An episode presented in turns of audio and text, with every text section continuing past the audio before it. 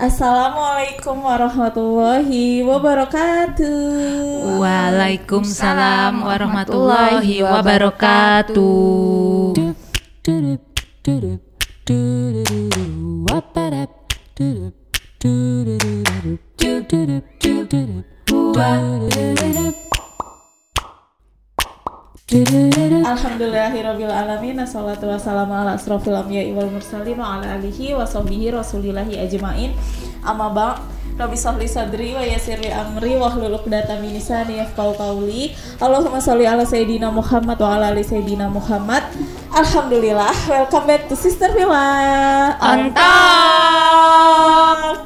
Hari ini Nah, ngapain hari ini? hari ini kita tuh bertiga aja.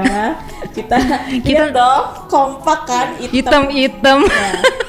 hitam kita dikelilingi oleh hitam-hitam dan dikelilingi oleh Kaila Cadat jangan lupa saksiin live kita sampai habis nanti eh, di akhir acara jangan lupa review dan mention ke Taklim Cloud dan Sister Villa on top kalian akan dapetin giveaway dari eh, Kaila hand body lotion Cadat Itu enak banget loh. Iya. ini melon dan apa tuh yang pink? Eh, eh, Pomegranat. Pomegranate ya granat. Iya. Coba sih lihat. Oh iya. enak enak banget, wangi. Oh wangi ya. Wangi sekali. Hari ini kita itu ngapain sih? Kita mau bedah buku salah satu karyanya dari Ustadz Felix. Felix, Xiao. Iya. Judulnya itu Art of Dakwah, isinya 114 eh 144 halaman. Itu cetakan pertamanya di eh, Maret 2017. Ini eh, buku ini adalah buku yang aku beli eh, ketika belum hijrah. Tapi aku udah beli buku ini. Wis, mantep. Dan iya, jadi selama tiga tahun kan 2020 sekarang berarti aku mengemban ini ya Wis. selama tiga tahun dari Belum dibaca dari awal. udah. Oh, udah, tapi belum masuk gitu iya, ya. belum masuk otak. Ah, Oke. Terus tiba-tiba pas eh, di akhir-akhir ini, oh iya ya bener ya kata Ustadz Felix gitu. Oh. Jadi buku ini adalah eh, ditulis oleh Ustadz Felix dan visualnya seperti biasa Kak Ben, Kak Benevico. Masya Allah. Masya Allah ya. Iya, kalau aku cerita sedikit nih, kalau aku Iya. tahu buku ini waktu satu minggu sebelum aku menikah, jadi calon suamiku kasih buku ini. Iya, Masya Dia, Allah ya. eh, dan harus eh, dibaca, maksudnya dia harus, aku harus tahu apa isi buku ini dan semoga setelah menikah nanti bisa sama-sama mengemban dakwah, Dakwah. yang ada di sini gitu. Kalau Mbak Ah, Ceritanya Iya. beli buku ini. Iya. Iya Kepo. Oh. Kepo aja karena kan sebelumnya udah beli yang kita bahas yang wanita berkarir surga. surga dan aku penasaran ih pengen lah Art of Daro dakwah ya udah beli deh Oke. Oke. Eh, kalau soal vis, eh, penampilannya nih, penampilan cover, penampilan cover, terus eh, judulnya, terus ada gambar-gambar itu apa? Baju, Baju. gitu, unta, pohon palm. Ini eh yang kalian tangkap apa dari sampul ini? Kalian ingin bahas? dari aku nih ya Ya. kalau Kak Benefico ini dia kreatif banget ya dalam artian apa yang dia gambarkan di sampulnya ini maknanya tuh ada di isi bukunya ini seperti ini. Nah ini bukunya kan klip-klip ya misalnya ya klip-klip. Dan di sini ada 1, 2, 3, 4, 5, 6 ada titik-titik 6 titik-titik 6 Nah pe- eh, awalnya saya tuh eh, apa sih titik-titik 6 maksudnya apa? Terus eh, oh mu- eh, ini tentang rukun iman yang ada enam. Kemudian ada onta, ada ini. Nah ini onta, pesawat terbang dan lain-lain. Itu menggambarkan suatu apa ya? Eh, caranya dulu tuh eh, untuk menyebarkan dakwah tuh pakai onta atau kemudian menggambarkan sisi Arabnya, kemudian ada apa media sosial seperti itu. Intinya yang digambar ini ya ada di dalam buku ini seperti itu. Kalau Sister Ica? Iya, eh, aku juga ngelihat di sini ada pohon kurma ya, eh, ada jubah gitu kan, gamis kayak apa melihat bahwa dakwah itu muncul gitu kan di eh, Mekah sana gitu ya di Jazirah Arab karena Rasulullah sendiri kan tinggal di sana jadi mungkin ini menceritakan tentang dari mana asalnya dakwah itu dan dari mana asalnya Islam itu Gitu sih. Dari situ juga kan ada Al-Qur'an ya kan. Iya. Oh, dan dalamnya juga ada semua kan isinya sama sama yang ada di cover ini. Eh, aku yang paling menarik dari uh, visual sampulnya adalah ada tulisan di belakangnya gitu. Jadi ada art of dakwah dan kamu belum serius dakwah kalau belum baca buku ini. Jadi eh, kalian harus beli buku ini beneran. Ini recommended ya, bagus banget. Nah kalau yang soal titik-titik tadi, aku nemuin ini satu titik tuh ada tujuh. Kalau aku menafsirkannya sih, menafsirkan ya. Perspektif aku sih ya, perspektif aku. Jadi eh, terserah ini eh, pandangan aku aja. Eh, tujuh di sini adalah kayak tujuh penciptaan langit, tujuh pintu neraka gitu nggak sih? Kalau menurut aku kan. Eh, jadi tergambar gitu ya, maksudnya Iya. eh, sampai kepikiran gitu, masya Allah ini. Sampai ke media sosial ya karena di zaman sekarang eh, itu nanti yang akan dibahas di buku ini ya gimana Iya. cara dakwah yang kekinian gitu. Iya, masya Allah ini bagus banget sih. Dari tampilannya udah menarik. eh sekarang ini masuknya ke benang merah per bab. Jadi bab pertama sampai keempat itu akan dibahas sama Sister Ica. Iya. Eh, jadi di sini aku mau bahas satu sampai empat bab di mana dia isinya aku suka ya karena eh, dari empat bab itu sebenarnya isinya eh, sedikit gitu. Dia tuh langsung kena ke inti. Jadi buat kalian termasuk aku yang nggak terlalu suka baca buku ini membantu banget gitu karena dia eh, si per bab ini langsung ke isinya langsung ke intinya mbak. Jadi bab satunya itu apa, bagaimana, siapa. Itu bakal lanjut sih sebenarnya ke bab 2 dan 3 4 ya. Jadi di sini pertama di bab pertama itu ada Islam eh, itu masalah Islam. Islam itu kan indah ya kan di sini dibilang Islam itu menyeluruh dan mendalam. Jadi Islam itu apa? Islam itu kan agama yang selamat ya, agama yang udah disempurnakan gitu sama Allah. Dan udah disempurnakan ada di surat Al-Maidah. Allah turunin surat Al-Maidah ayat 3 kalau nggak salah. Di situ. Coba teman-teman buka aja Qurannya ya. Islam itu agama yang selamat. Islam sudah mengatur semuanya. Jadi di Islam itu dari hal terkecil sampai yang terbesar itu udah diatur. Kalau eh, di buku ini ya. Terus lanjut. Aku langsung ya ke apa yang disampaikan. Jadi apa sih yang disampaikan sebenarnya dalam dakwah itu? Dakwah kan tentunya menyeru kepada kebaikan ya. Dakwah tuh menyeru kepada kebaikan dari hal kecil sampai hal besar karena dari Islam sendiri pun udah eh, diatur mulai dari kita mau tidur sampai kita bangun tidur, masalah ke toilet, masalah mandi, masalah ya bahkan sendal jepit pun di sini aku aku menemukan ya bahkan eh, soal sendal jepit yang putus pun itu udah udah Islam atur gitu di sini. Jadi apa yang disampaikan ya eh, kita menyampaikan hal-hal kebaikan. Jadi eh, siapa sih eh, yang menyampaikan gitu kan? Siapa yang menyampaikan? Aku rasa dakwah semua orang bisa menyampaikan ya karena dia kan apa namanya menyeru kepada kebaikan dakwah itu jadi semua orang bisa melakukan itu menurutku tapi dalam eh, tetap dalam konten yang eh, sesuai dengan Al-Quran dan Sunnah gitu ya mbak ya. Kayak gitu sih. Jadi eh, Nabi Muhammad sendiri kan selama 23 tahun kalau tidak salah itu kan beliau dakwah yang yang beliau dakwahkan pertama kali tauhid. Tauhid itu cukup lama. Hanya untuk eh, menyerukan kepada la ilaha illallah aja supaya mereka yakin itu masya allah gitu lama gitu kan. Nah kayak gitu. Dan perilaku. Nah perilaku keseharian Rasulullah. Jadi siapa yang apa menyampaikan itu juga harus dilihat dari perilakunya teman-teman. Jadi Rasulullah itu kan terkenalnya orang yang jujur ya mbak ya, Al Amin disebutnya kan julukannya. Nggak ada di Jazirah Arab itu nggak ada yang eh, nggak kenal Rasulullah dengan kebaikannya gitu kan. Orang-orang tahu Rasulullah itu orang yang baik, yang amanah gitu kan. Eh, sebelum kenabian ya, itu sebelum kenabian orang-orang tuh tahu Rasulullah itu bagaimana. Eh, sampai mereka kalau punya suatu pertimbangan gitu kan suatu pertimbangan pasti eh, apa namanya menanyakannya ke Rasulullah gitu apa memutuskannya gimana gitu karena memang orang-orang percaya sama beliau gitu. Nah itu juga sih salah satu kuncinya. Kita harus jadi orang terpercaya dulu kalau mau berdakwah.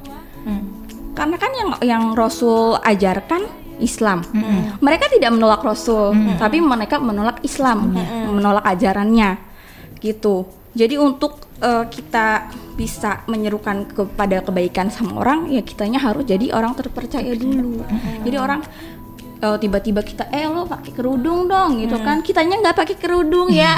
Eh apa? gitu kan. Mereka kan melihat visual kita gitu kan fisik kita dulu gitu. Jadi kitanya harus bener-bener bebenah dulu ya nggak sih mbak? Kita harus kasih contoh. Iya harus contoh dulu. Sedang iya kan kalau misalnya melihat Rasulullah ya contohnya udah udah sangat baik sekali gitu kan. Walaupun beliau belum diangkat menjadi rasul gitu kan belum diangkat menjadi nabi Eh, diangkat menjadi nabinya aja Rasul umur 40, tahun. 40. 40 tahun. Berarti selama 40 tahun itu Rasul kan udah apa namanya hidup dengan sangat baik gitu. Hidup sudah sangat tertata sampai-sampai orang eh, percaya yakin gitu sama Rasul. Nah tapi ketika Islam datang ada sebagian yang menolak menolak Islam gitu karena tidak sesuai dengan kebiasaan mereka mbak. Mm-mm. kadang kayak gitu dakwah tuh ya apa sih? gitu tuh ya. Kenapa sih gue harus pakai kerudung? Kayak gitu kan. Kenapa sih kok nggak bisa keluar malam kalau perempuan? Kayak gitu gitu kan. Jadi sebenarnya kita tuh tahu tapi kadang apa ya masih tidak mau nerima gitu Iya. loh mbak. Gimana sih ya kan nggak mau nerima. Padahal kita tahu itu baik tapi kita tidak mau nerima. Jadi eh, kuncinya tadi itu intinya aku ulangi lagi harus kitanya harus jadi orang yang terpercaya dulu eh, mencontohkan yang baik dulu gitu jadi orang-orang bakal melihat gitu kan melihat kita Eh, bentar, BTW, suara kita kedengeran gak sih? kedengeran Oh, kedengeran. Oh, suaraku kedengeran. kedengeran Suaraku kayak hilang. masa sih Iya, aku nggak dengar suaramu. aku dengar Oh, ya udah, ayo. Lanjut. Ayo, ayo, ayo, ayo, lanjut. oke Aku nggak ada. Terus siapa yang menyampaikan dakwah Iya, Ya. siapa? Siapa? Di sini itu di eh, halaman 29 ya. Bab 3 ini udah masuk bab 3. Mm-mm. Di situ kan eh, tentunya yang menyampaikan pertama kali adalah Rasulullah. Pada umur 40 tahun Rasulullah dikasih wahyu sama Allah ya kan agar me- apa menyampaikan Islam kepada semua umatnya ya. Rasulullah itu bukan eh, seperti eh, rasul-rasul yang lain hanya pada satu kaumnya tapi ini untuk eh, ke seluruh penjuru dunia. Untuk semua umat gitu kan. Nah, yang tadi aku bilang di sini di bab 4 ini eh, beliau itu Rasulullah dia dijuluki Al-Amin dari sejak dulu. Jadi orang-orang percaya dan eh, mereka eh, selalu itu apa namanya? Meminta pendapat itu sama Rasul. Kayak gitu. berbeda eh, berbeda dengan kita nih yang sering di eh, sering kali ditolak dalam dakwah. Bukan pesan yang kita dakwahkan tapi kitalah yang ditolak kitalah yang tidak dipercaya nih di buku ini ya. Berbeda banget sama Rasul kita tuh. Ya kalau Rasul tuh yang ditolak dakwahnya. Mm-mm. kalau kita yang ditolak Orangnya, kitanya kitanya. iya. Kayak gitu di dalam buku ini. Aku bacain aja ya. Berbeda dengan kita yang sering kali ditolak dalam dakwah bukanlah pesan yang kita berdakwahkan tapi kitalah yang ditolak. Kitalah yang tidak terpercaya karenanya siapa yang menyampaikan juga menjadi salah satu penentu dalam dakwah gitu materi yang sama dengan cara penyampaian yang sama bisa menjadi cacat ketika yang menyampaikan tidak dipercaya tidak terpercaya gitu.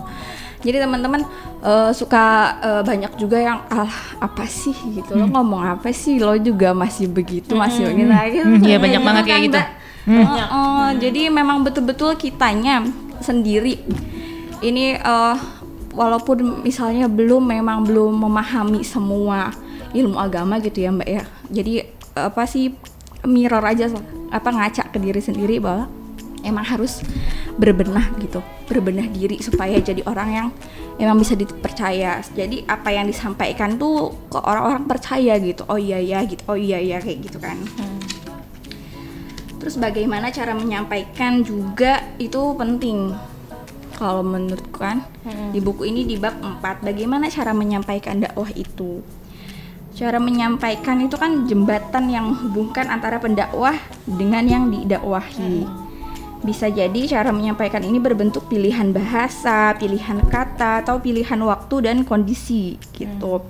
Jadi eh, kalau menurutku cara menyampaikan ini berbeda-beda ya, tergantung eh, kondisi dan apa kita sama siapa nyampeinnya. Kalau misalnya misalnya sama anak kecil kan dakwahnya anak kecil ya punya caranya tersendiri.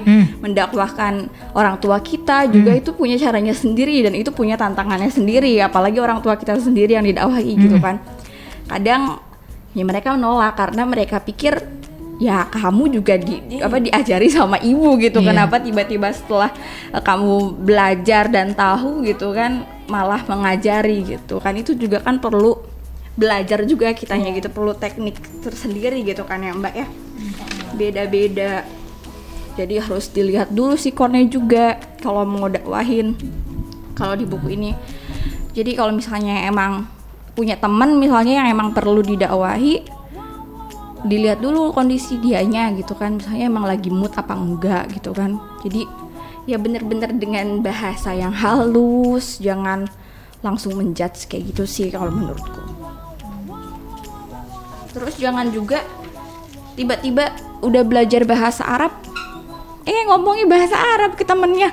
Ya orangnya nggak ngerti Nggak gitu paham kan lah. nggak paham gitu kan. Iya. ya jadi memang bener-bener ya udah pakai bahasa kalian aja gimana. Misalnya kalian sama teman kalian bahasanya seperti apa ya seperti itu aja gitu. Jadi inget ini enggak sih? Jadi inget kalau aku kan suka nyoba eh, nah, maklum ya kalau orang baru belajar tuh kita akan suka ah, nyoba gitu ya Iya, kayak heeh. apa kabar kak kaifa haluka Iya. gitu. nah aku suka pernah ngomong sama teman aku anak aku tuh anak dan dia anti eh, antum gitu atau aki dan teman aku tuh nanya maaf ya siapa ya? Aku siapa? Terus teman aku tuh nimpalin gitu ya lu siapa? gitu. Jadi aku jelasin anak tuh aku dalam bahasa Arab gitu kan. Nah gitu dong. Jelas tiba-tiba ngomong anak kan orang bingung juga gitu ya. Itu salah satu contoh keburukan aku ya. Iya kadang kan gitu kan sama sih. Kad, eh, hampir sih Kak, yang aku lihat ya yang aku lihat. Orang-orang yang berhijrah itu ya pasti seperti itu. Nanti Iya. berubah jadi anak Iya, antum anti anak gitu. antum, aki. iya. So sweet gitu Heeh. kan Ih, gemes. Jadi kan kalau misalnya teman-teman yang emang masih apa jauh di sana Iya. ngedenger apaan sih lo? Biasanya Iya. lo gue juga gitu kan. Iya. jadi ya eh, apa sih melihat lah melihat apa namanya sikon lah gitu. Berbicara dengan siapa kalian gitu kan. Kalau emang teman-teman yang emang di satu majelis oke boleh lah gitu kan cuma kalau misalnya yang emang belum tersentuh sama Dakwah, eh, ya. dakwah sama sekali tuh ya udah pakai bahasa sehari-hari kalian aja kayak gitu biar langsung nyampe heart to heartnya gitu Emang iya sih. Iya. Iya, Ta- kan? Apa tapi kalau eh, ini ya, tapi kalau udah biasa tuh jadi kadang kelepasan gitu. Aku kan maksudnya biar kita kebiasa nggak sih? Eh. Iya, Eh, kita iya. Ana gitu kan. Ih, so cantik gitu rasa cantik. Ana ya, anti ya. Masya Allah. Ya, gitu deh. ya gitu deh, maksudnya bagus gitu, Masya Allah. Ya kan Iya. bahasa Arab kan bahasa ini ya, Al-Quran jadi pasti bagus. iya kita juga harus belajar sih ya sebenarnya Iya. gitu cuma ya sedikit-sedikit lah. Uh-uh, kita pelan-pelan. berproses ya. Terus eh, siapa yang menyampaikan ini latar belakangnya itu boleh dari mana aja gitu. Siapa aja siapa aja tuh boleh berdakwah gitu tuh. Karena misalnya kayak gini eh, aku nyuruh Mbak Mer sholat aja tuh itu udah menyerukan kebaikan kan? nah itu udah disebut dakwah juga. Berarti bukan yang eh dakwah tuh bukan yang keras yang kayak gitu tuh malah mental gitu. Gitu sih Jadi dakwah tuh nggak harus eh, yang apa tuh ya kayak ceramah gitu enggak. Jadi iya yang yang khutbah gitu Iya, ya. yang khutbah. Oh yang ceramah lama tuh enggak. Eh, sekarang kan udah ya udah apa ya udah zamannya canggih ya. Dakwah bisa cuma lewat ketikan kita gitu kan di sosial media misalnya walaupun eh, kalau kita nggak berani ngomong gitu kan itu udah banyak juga kan di sosmed tuh di IG apalagi akun-akun dakwah tuh yang cuma tulisan-tulisan doang banyak gitu atau gambar atau ada apa ilustrasi ya Iya, namanya, mbak ilustrasi. ilustrasi kayak gitu kan anak zaman sekarang udah canggih Iya. gitu masya allah banget gitu kan. Sekarang ngomong ingetin jangan lupa Bismillah ya. Ah. Itu tuh uja, udah ujaran kebaikan Iya, ya. betul. Jadi Itu aja kita nggak sengaja dakwah. kan baca gitu kan jangan lupa Bismillah. Oh iya, Oh iya, Oh iya. Bismillah, gitu Iya, ya nggak betul, sih? betul iya banget. kan? Itu tuh udah itu tuh termasuk dakwah loh. Itu eh, kayak di itu ya eh, apa boci eh boci tempatnya itu apa, apa? beli makanan Oh iya. kotaknya dibuka jangan iya. lupa Bismillah Itu eh, bocinya Teh Winda sama Embul. Iya, embul. panggang embul. berarti bangga embul. Iya sama di kaos-kaos. Sekarang Iya. kan anak-anak kecil tuh udah mulai diajarkan tuh masya Allah banget banyak kaos-kaos eh, dakwah yang misalnya apa jangan lupa sholat lima waktu gitu atau jangan lupa berdoa kepada orang tua kayak gitu kan itu itu bagus banget sih maksudnya orang sudah berpikir ke depan supaya anak-anak tuh mulai dari sejak dini udah mulai tahu gitu. Tuh bahwa ini tuh ini loh seruan dakwah tuh gitu seruan kebaikan yang harus kita apa namanya Emban. iya memban kita ajar. Jadi kalau ditanya siapa yang menyampaikan ya kita semua. Iya, kita semua. Sebagai umat muslim ya. Oh, kita semua karena memang Islam kan diturunkan itu untuk semua umat Iya, dan berarti dakwahnya itu diemban oleh umatnya Nabi Iya, Muhammad Nabi Muhammad. berbeda dengan yang sebelumnya yang sebelumnya Ah, ah. iya Jadi hanya tidak ada kaum. ya. Mm-mm. Hanya untuk umat muslim. Masya Allah ya. Mm, masya Allah banget kan Tadi sampai bab 4 ya, bagaimana Bab cara empat. menyampaikan. Jadi cara menyampaikannya adalah dengan yang baik. Baik. gitu. Dan contohkanlah yang baik dulu sebelum kita eh, meminta orang untuk jadi baik gitu Iya. ya. dakwahin diri sendiri dulu Hmm, introspeksi dulu. lah. Introspek iya introspeksi dulu Oke, kalau selanjutnya nih bab 5 sampai 7 aku ini akan aku bahas. Jadi yang pertama itu adalah eh, mengapa harus berdakwah.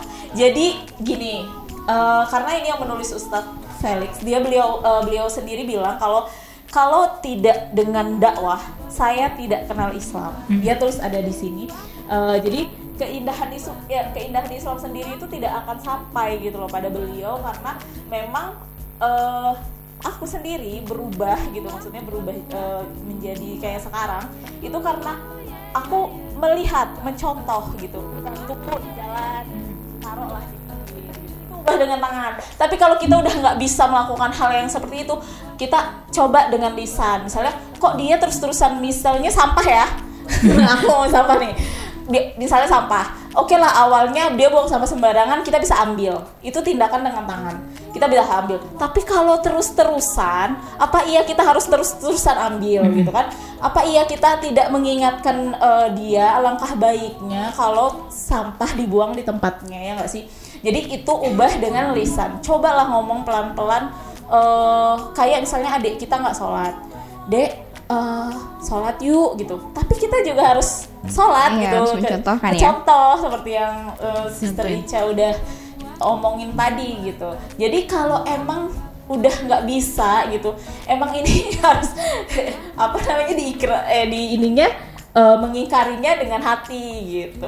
Jadi kayak apa ya contohnya ya kalau mengingkari dengan hati apa mbak kayaknya suatu perbuatan jahat tapi Nah. kita nggak bisa nggak bisa ngebela Ah, itu iya, iya, iya. kalau misalnya kita bela kita yang celaka misalnya Ah, gitu iya, ya iya, iya, boleh, kayak ada iya. perampok mungkin Heeh.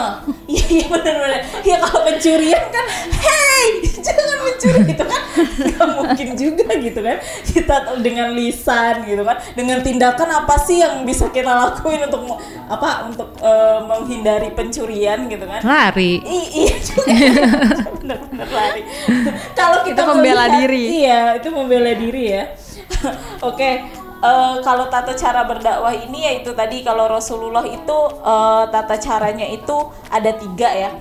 Dia eh, beliau itu eh, dengan lemah lembut, Lembut. Ya. nggak? Terus beliau itu nggak kayak kita ya. kenapa Kadang kan kita dongkol gitu kan sama adik kita ya sih? oh Ya masih ada nggak lemah dongkolnya lembut banget gitu misalnya dia sholat sih bilang gitu kan. Nanti lah ih gitu. Kan ya nggak sih? Ya kita nggak bisa sih selembut itu gitu.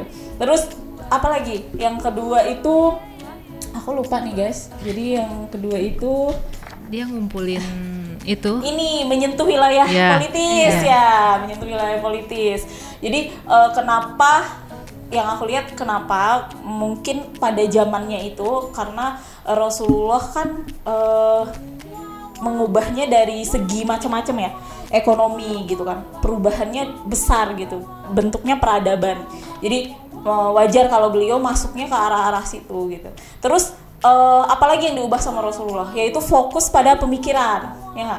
Eh, karena pemikiran kita eh, ini seperti yang kemarin Ustadz terus dibilang eh kalau semua agama itu sama enggak gitu kan? Itu kan pola pikir orang ya.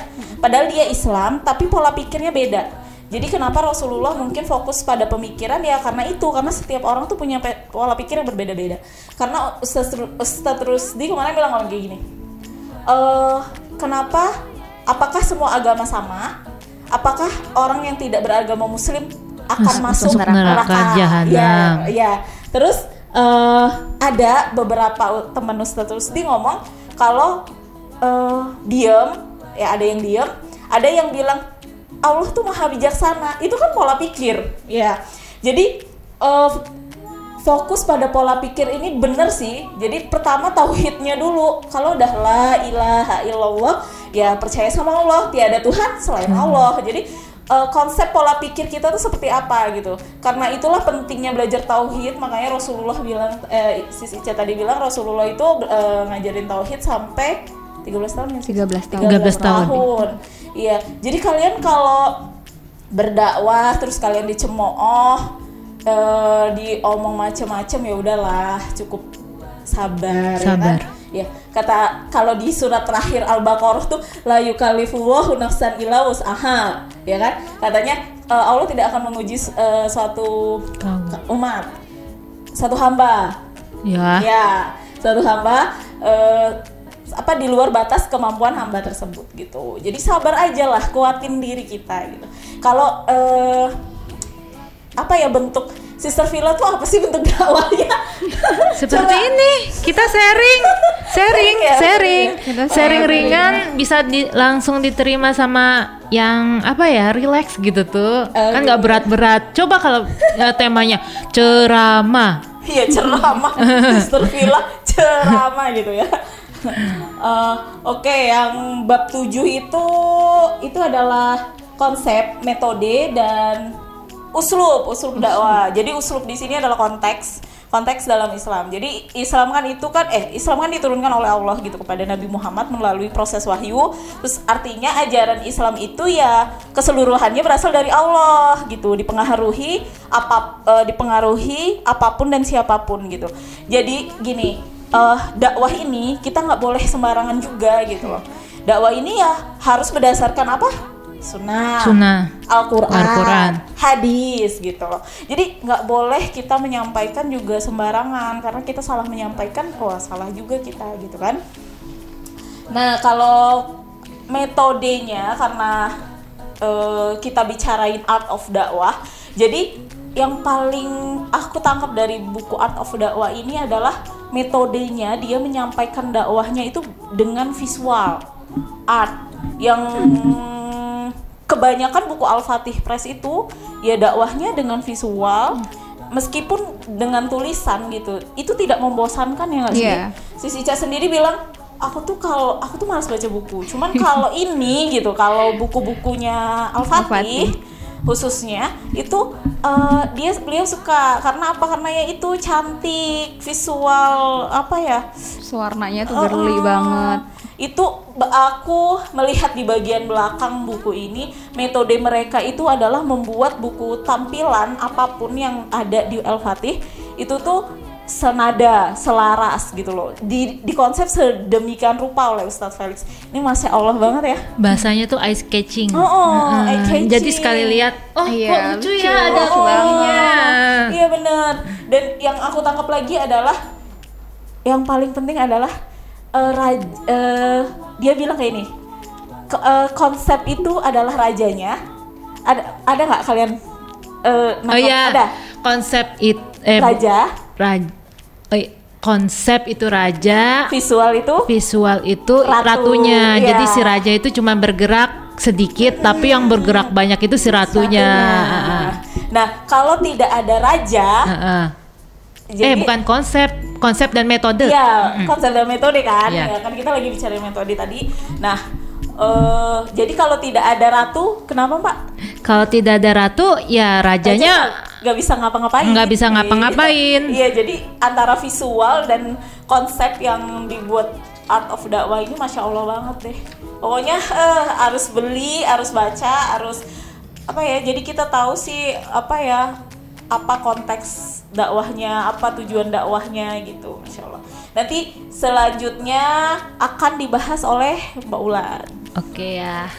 Tara, eh sebelumnya suara saya masuk gak sih? Masuk, Oh, masuk. Oke oke. sis. Oh, suara kalian tidak masuk di telinga saya kan saya kangen. Oh, gitu. Oke, oke ya saya lanjut ya. Jadi tuh sebelumnya dari pembahasannya Sis Ica ya, Sis Ica tuh udah menyampaikan dakwah itu harusnya apa, dakwah itu harus apa, kemudian siapa, kemudian bagaimana dakwah itu disampaikan. Kemudian dilengkapi lagi sama Sis Mary, Sis Mary, eh mengapa sih kita harus berdakwah gitu?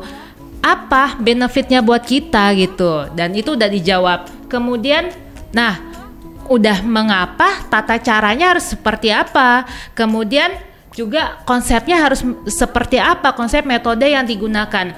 Nah bagian saya yang bab 8 ini me- eh, me- ininya menginfokan menjelaskan tentang mengubah dengan dakwah.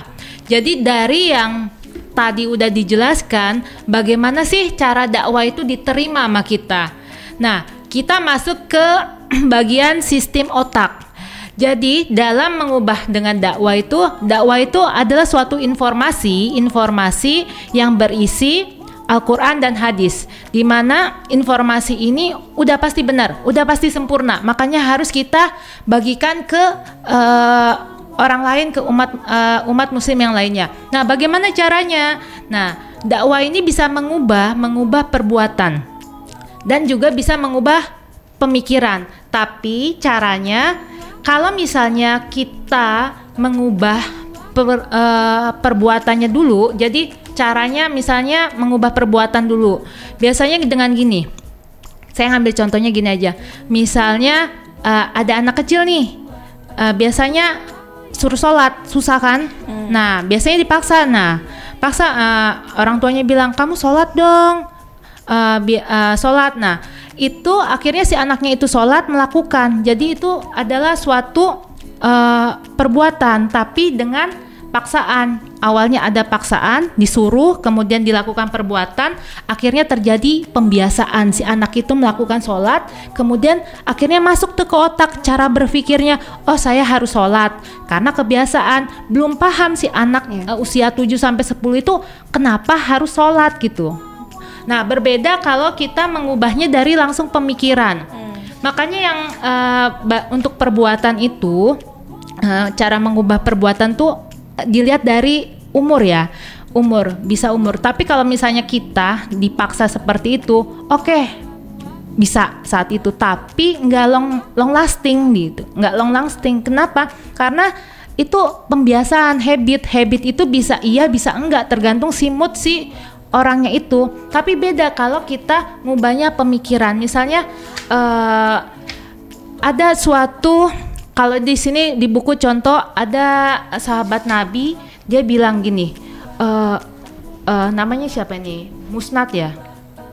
Im- eh, dia merio eh sorry dia ada seorang pemuda yang mendatangi Nabi dia ingin ber, i- dia berkata gini wahai Rasulullah izinkan eh, aku berzina gitu terus sahabat-sahabat yang lainnya hah apa kalau bahasa Mary-nya eh, yang ekspres apa nah ini pemuda ini mengatakan ini dia nggak paham eh, efek resiko dari si zina itu. Akhirnya Rasulullah yang Mary udah bilang Rasulullah selalu menyampaikan dengan lemah lembut. Sini sini kamu nak. Ditanya sama Rasulullah, "Eh, kamu mau mamamu eh, melakukan zina? Pemuda itu enggak. Terus kalau adekmu enggak. Terus kalau saudara perempuanmu enggak. Terus kalau anakmu enggak. Terus kalau bibimu enggak. Terus kenapa kamu mau berzina? Nah, kan mikir tuh. Akhirnya tembakan yang pertanyaan-pertanyaan itu membuat si pemuda itu berpikir yang akhirnya baiklah saya nggak mau melakukan zina karena dia udah tahu zina itu nggak baik gitu karena emang dia dari dia sendiri juga nggak mau melakukan eh keluarganya itu melaku eh, dijinai seperti itu. Nah itu konsep yang dipakai pemikiran. Jadi kalau mengubah dengan pemikiran ini sangat baik ya. Itu dia bisa eh, long lasting dalam artian udah paham banget kayak kita tauhid eh, ya satu-satunya Allah gitu ini pemikiran kan beda sama yang lain kan ya udah apa yang terjadi? Mau badai mau banjir mau apa? Ya udah la ilaha Allah seperti itu. Bab 8 seperti itu ya lebih ininya. Jadi metodenya dari sisi mengubah dakwah dengan cara uh, bisa dari perbuatan atau dari cara pemikiran.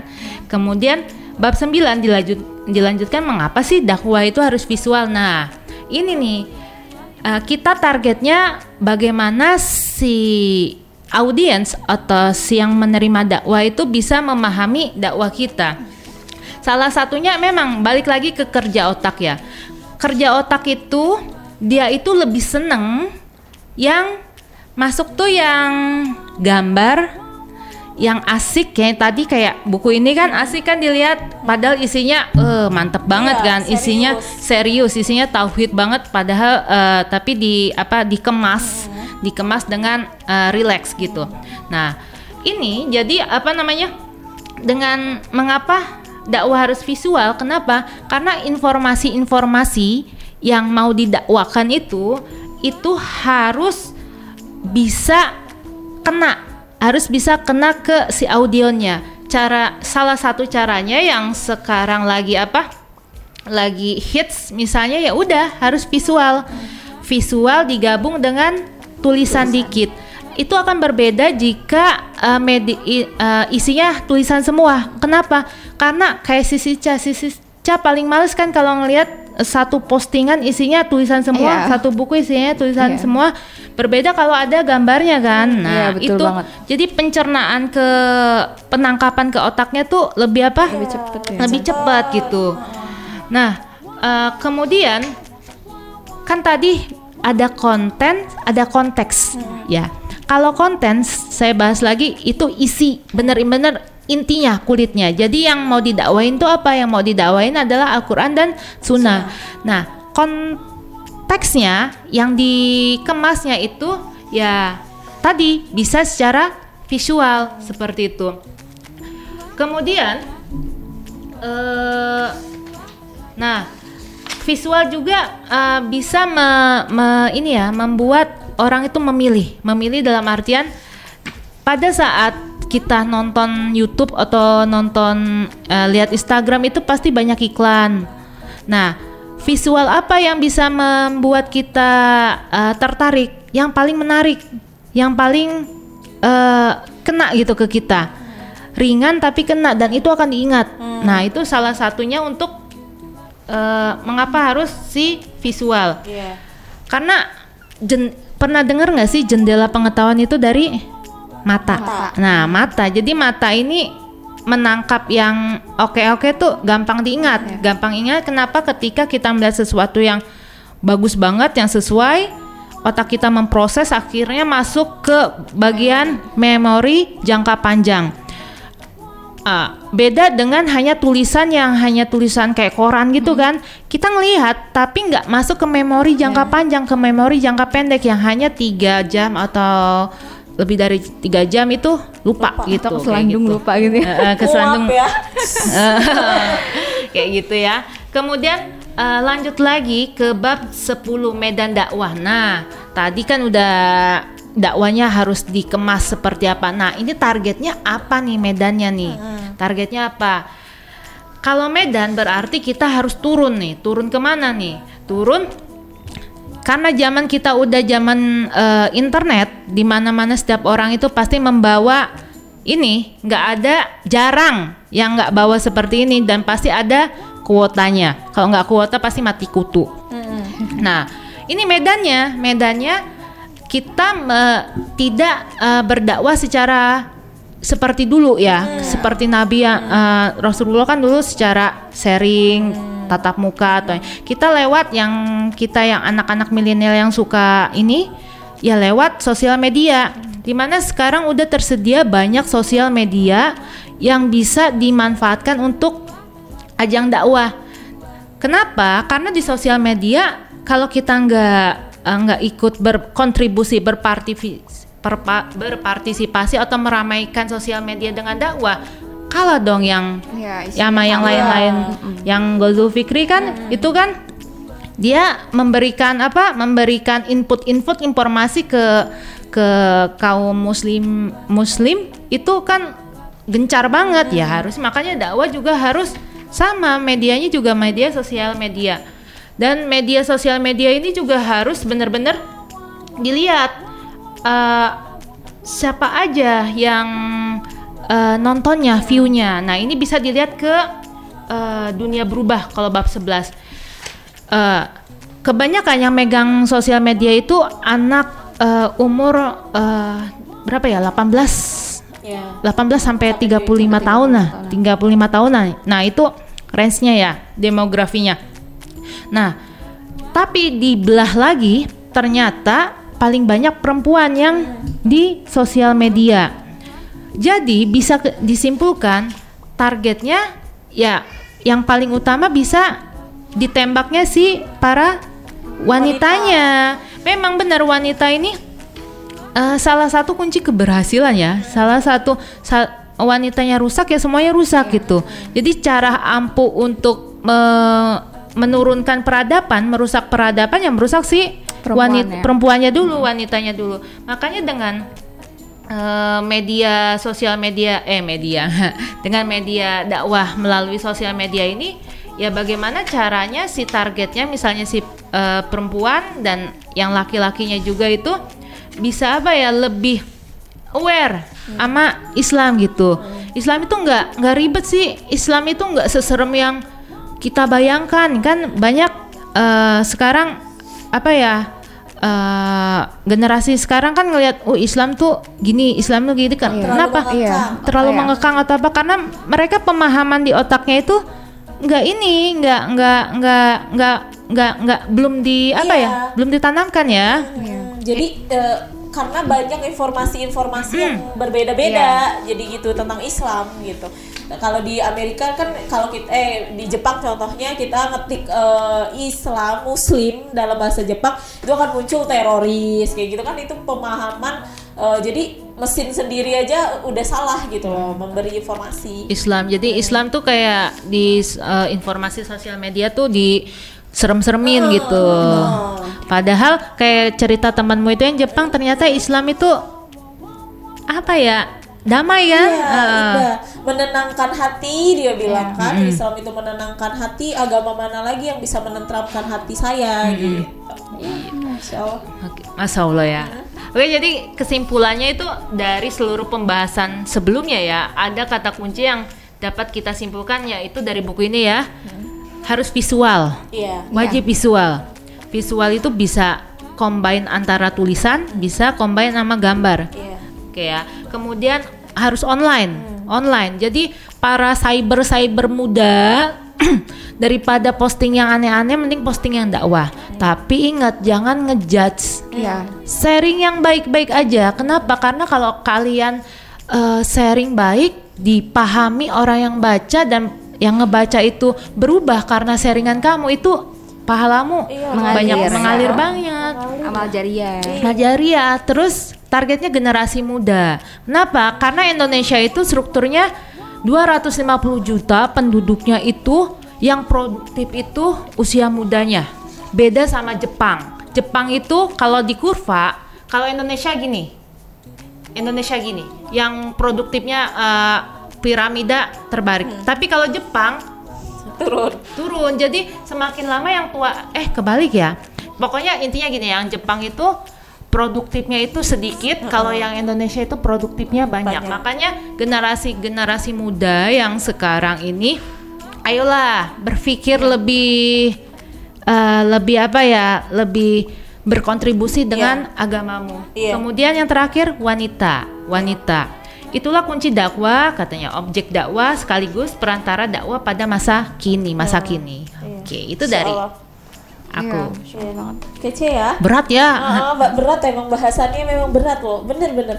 Eh, bahasan ini emang berat nih kita se- se- tampaknya kita salah, masya Allah. Jadi nih eh, kita langsung aja. Jadi kelebihan buku ini apa nih guys? Kelebihan buku ini kalau menurut aku ya aku suka sama visualnya gitu. Iya pasti, Sisi sih emang suka sama Ica. Iya, karena aku memang tipe yang kurang suka baca buku kalau semua tulisannya bahkan untuk baca siroh Nabi pun suamiku tuh beliin buku yang memang ada visualnya untuk anak-anak 8 tahun, guys. Iya, jadi karena karena baca siroh tuh tebel banget, jadi suami inisiatif eh, supaya maksudnya biar dapet eh, inti-intinya gitu. Jadi suami beliin buku yang memang ada visualnya. Gitu sih. Kalau Mbak, Saya sukanya keunggulan tipis. Jadi dalam waktu tiga jam bisa menghabis tiga jam dua Iya, jam betul. bisa menghabiskan dan tulisannya tuh nggak padat. Nggak padat, Nggak iya. Dan ini kelebihannya bagi saya yang jenuh dengan Iya. buku padat. Iya. Tadi empat bab aja aku itu sedikit, Sedikit, banget kan gitu iya. karena memang sedikit. Heeh. I like. Kalau aku sih kelebihannya apa ya? Cerdas pasti sih. Cerdas banget seperti biasanya Ustadz Felix dan KBN selalu bikin kita terperangah dengan Hmm. karya-karyanya, masya Allah. Ini ringan terlihatnya, cuman isinya masya Allah cerdas banget dan berat, masya Allah. Lalu apa kekurangannya ada nggak? Aku sih tidak menemukan ya Kalau kekurangannya. Kurangannya apa ya? Kurangannya ini aja sih. Apa namanya? Gambarnya kurang banyak aja. Iya, biar Komik dong. lebih dikit. biar isinya lebih dikit. Kalau kekurangan aku nggak ada sih. Iya, aku tidak menemukan ada ya. kekurangan di buku. Jadi eh, apa nih quote favorit terakhir nih buat closing? Oke, Ica. aku kuat favorit aku dari sini ya. Dakwah itu adalah keistimewaan yang hanya diberikan Allah kepada umat Nabi Muhammad. Jadi eh, berbanggalah kita sebagai umat Islam, umatnya Nabi Muhammad karena Allah telah memuliakan kita dengan eh, menyeru untuk mengemban dakwah ini. Jadi untuk kalian semua, yuk berbenah sama-sama yuk kita aku Mbak Ulan, Mbak Mary, yuk sama-sama bebenah lagi yang yang belum baik kita perbaiki supaya tadi yang aku sampaikan orang percaya sama kita sehingga apa yang kita sampaikan orang akan insya Allah akan mengikuti, itu akan percaya. Kalau Mbak Ulan?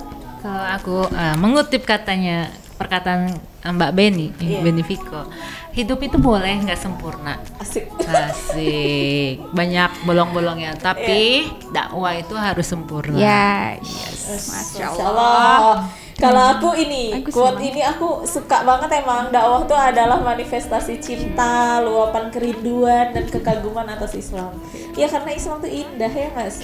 Iya, Masya Islam. Allah. Aku nambahin ya Mbak sedikit tadi. Ya, karena Islam itu indah, Islam itu panduan dan Islam itu adalah solusi. Iya.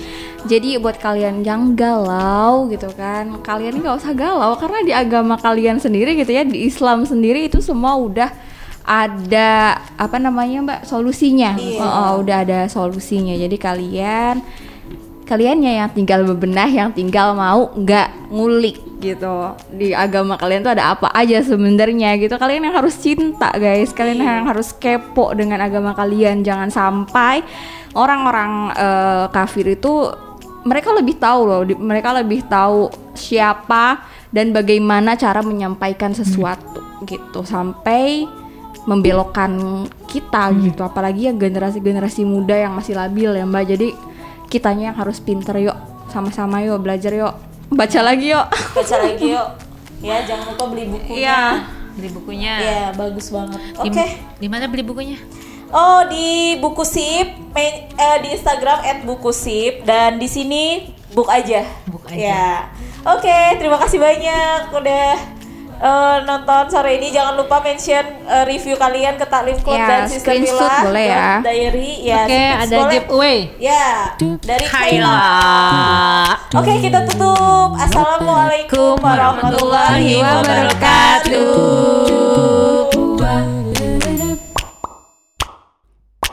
Do do